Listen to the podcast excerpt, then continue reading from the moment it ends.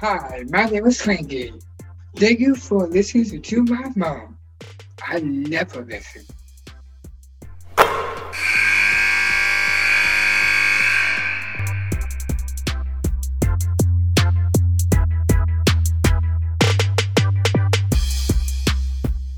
But net rolls right along with our podcast, and I am so pleased to be joined by Kelly Bond-White, the head coach at Southern Illinois. Kelly, it is always great to see you. How's it going? It's going pretty good. Always great to see you as well, Debbie.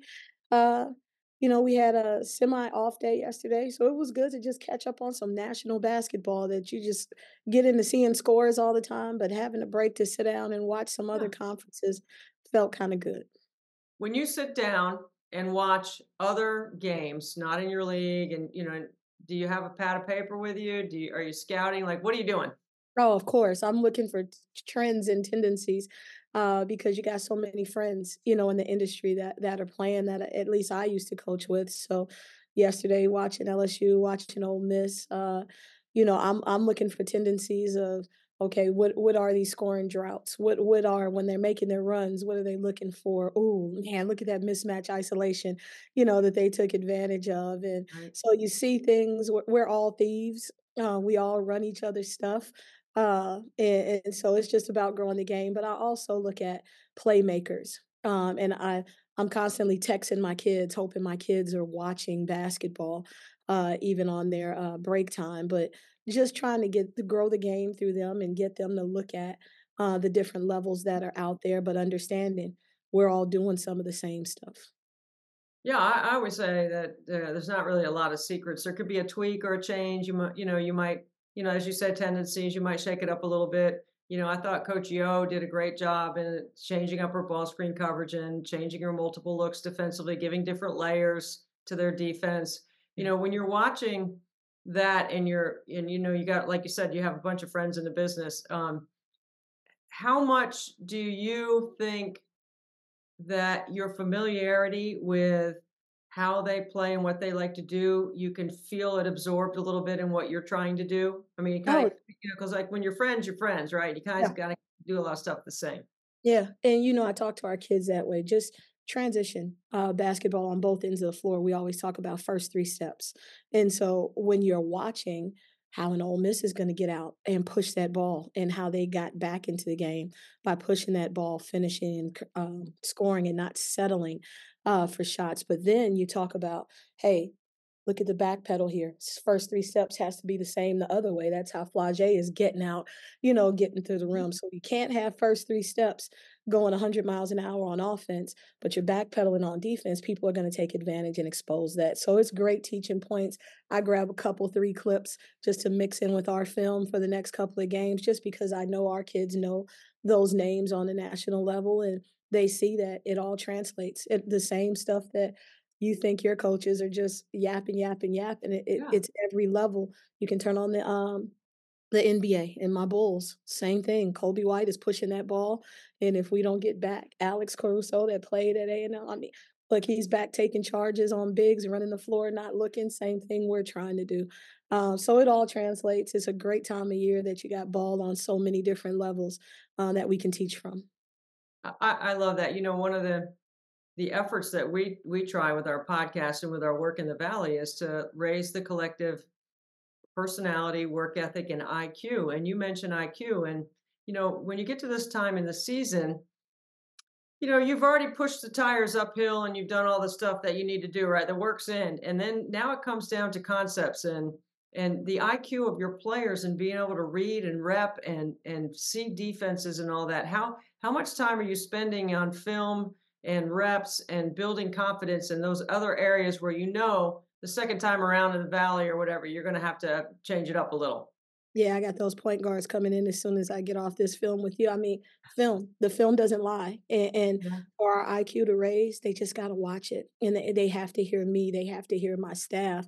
And so when I start hearing them in press conferences and we're all speaking the same language a little bit, I know it's translating. I know that they're growing. So right after the point guards leave, I got those interior players coming in uh, to make sure that they understand. So it's it's just part of it where um, I was talking with our men's staff that you just got to keep teaching. It's a classroom effort thing. We got notebooks just like they got notebooks and spirals for class.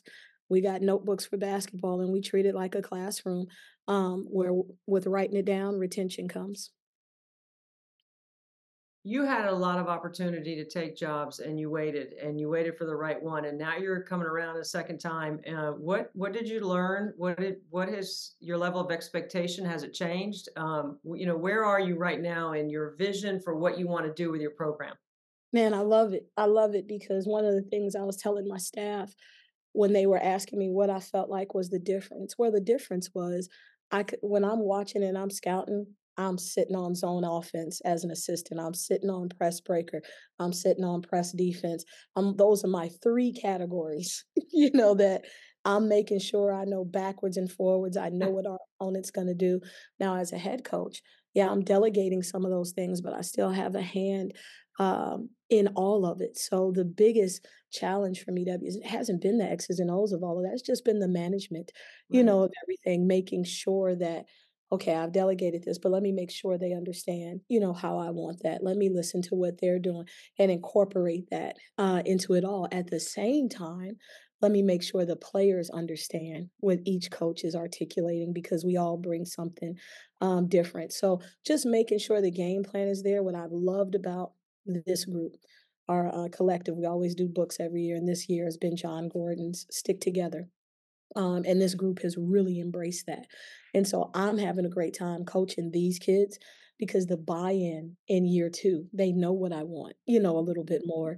Um, and the buy-in has been great. We've had adversity where we've lost players for extended periods of time this season beyond their control, some of it. And all of a sudden my bench steps in into starting roles, into roles they haven't played in, and you're beating teams, you know, that nobody gave you a shot to be. And so now their confidence is growing. So the boat's moving in the right direction. I gave him a Kobe tweet. How do you how do you climb Mount Everest? One step at a time. And right now we're still in the, we're in the valley. We're in the valley, but I, you I love the rising tides, and uh, uh, I also up here. yeah, Up here, right here. yeah, That's my Jon Gordon collection. yep, I have um so I don't have his new one yet, but um I haven't read that. But It's a good one. It's a good one. Stick together and well, you know, I'm always going to be physical and actually get the sticks and break them out and give them to our kids. Um, love it. but it's a big one. I told my husband is really big on TVs, and I'm like, baby, we got a TV in every room. We have to have more bookcases in this house for our daughter than we do TVs. Uh-oh, that's a good one. Number of bookcases versus number of TVs. We're losing Yeah, that battle here too. yeah, Uh, yeah. A lot more. TVs. That's great. Um, how how is your daughter? How's school? Getting ready? How was the break? Christmas, Santa Claus, all the good stuff that you know you get to do. Man, she's 11. Her team was in here last night, uh, practicing. Um, they they won the conference. They're they're on the regionals. They're hosting regionals. So I got a little sixth grade point guard starting on the eighth grade team, and she's starting to love it. Mommy's just trying not to mess her up. She comes Yeah, downstairs, Mom, could you run through our zone offense? I'm like, oh Lord. All right. So I came down there and worked with the girls awesome. on it, but she just had a typical uh, middle school, you know, Christmas, growing out of toys in the clothes, caring about her appearance a little more. Uh, but we got those straight A's, so I'm I'm happy with her. She's loving it. She's found a great group down here that pushes her academically, and she's just got some good friends that mommy actually likes. Well, that's important. The friend group is critical in middle school, that's for sure. Uh, I hate middle school. I hated it for all three of mine. I can't stand it. I don't I don't even know how teachers enjoy teaching middle school. But you mentioned something about, you know, helping your daughter's team with the zone. Isn't Mm. it interesting how there are times when your kids want you around, and then there's times when I mean, everybody knows who you are and what you do, and so bringing you to practice can have a one or the other effect, right? Yeah. And it's great that your daughter embraces it like that because uh, my youngest son does the same thing with me, and it's so gratifying to know that they they uh, they don't mind you being around because you're not intrusive, you're not over the top, you're just being the mom, but you also happen to know a little basketball. Just just a little in her eyes, just a little. Um, and I do. I try to stick to that mom role. We go to games, I'll say something, my husband will give me a quick little jab to shut up. But I enjoy being I enjoy being mom. And I, I told uh I told Coach Harris, Johnny, the other day, I told her, I said, there's no way I'm coaching her. There's no way. I said, I, I won't coach her because I just want to enjoy her. I want to enjoy her. I want to be that parent that gets to enjoy her. So one of y'all are going to have to take her. Yeah. Isn't it great though that you got one of y'all is a lot of y'alls that you It is. have that could take her that would love to have her, right? Yeah. That's so cool. Like, Yeah. yeah, I'm the same way when I watch my son play. I, I say nothing. I don't even really like sitting too close to my husband because I don't want to give off any bad body language if he leans over and says something or if, if he jabs, you know. And I'm, you know, I just would rather just be the mom, keep my mouth shut. It's like going to the game, right? Everybody knows who you are. They know that you know more basketball than the middle school coach. So why would you want to, you know, put that coach in that position when it's it's you want to be the mom for your daughter? You just want to be the mom. And like I said, they're winning, they're having fun. They're a Yeah. gr- good group of girls. And um, I remind our players all the time because we always have those middle schools, high school teams rolling in here.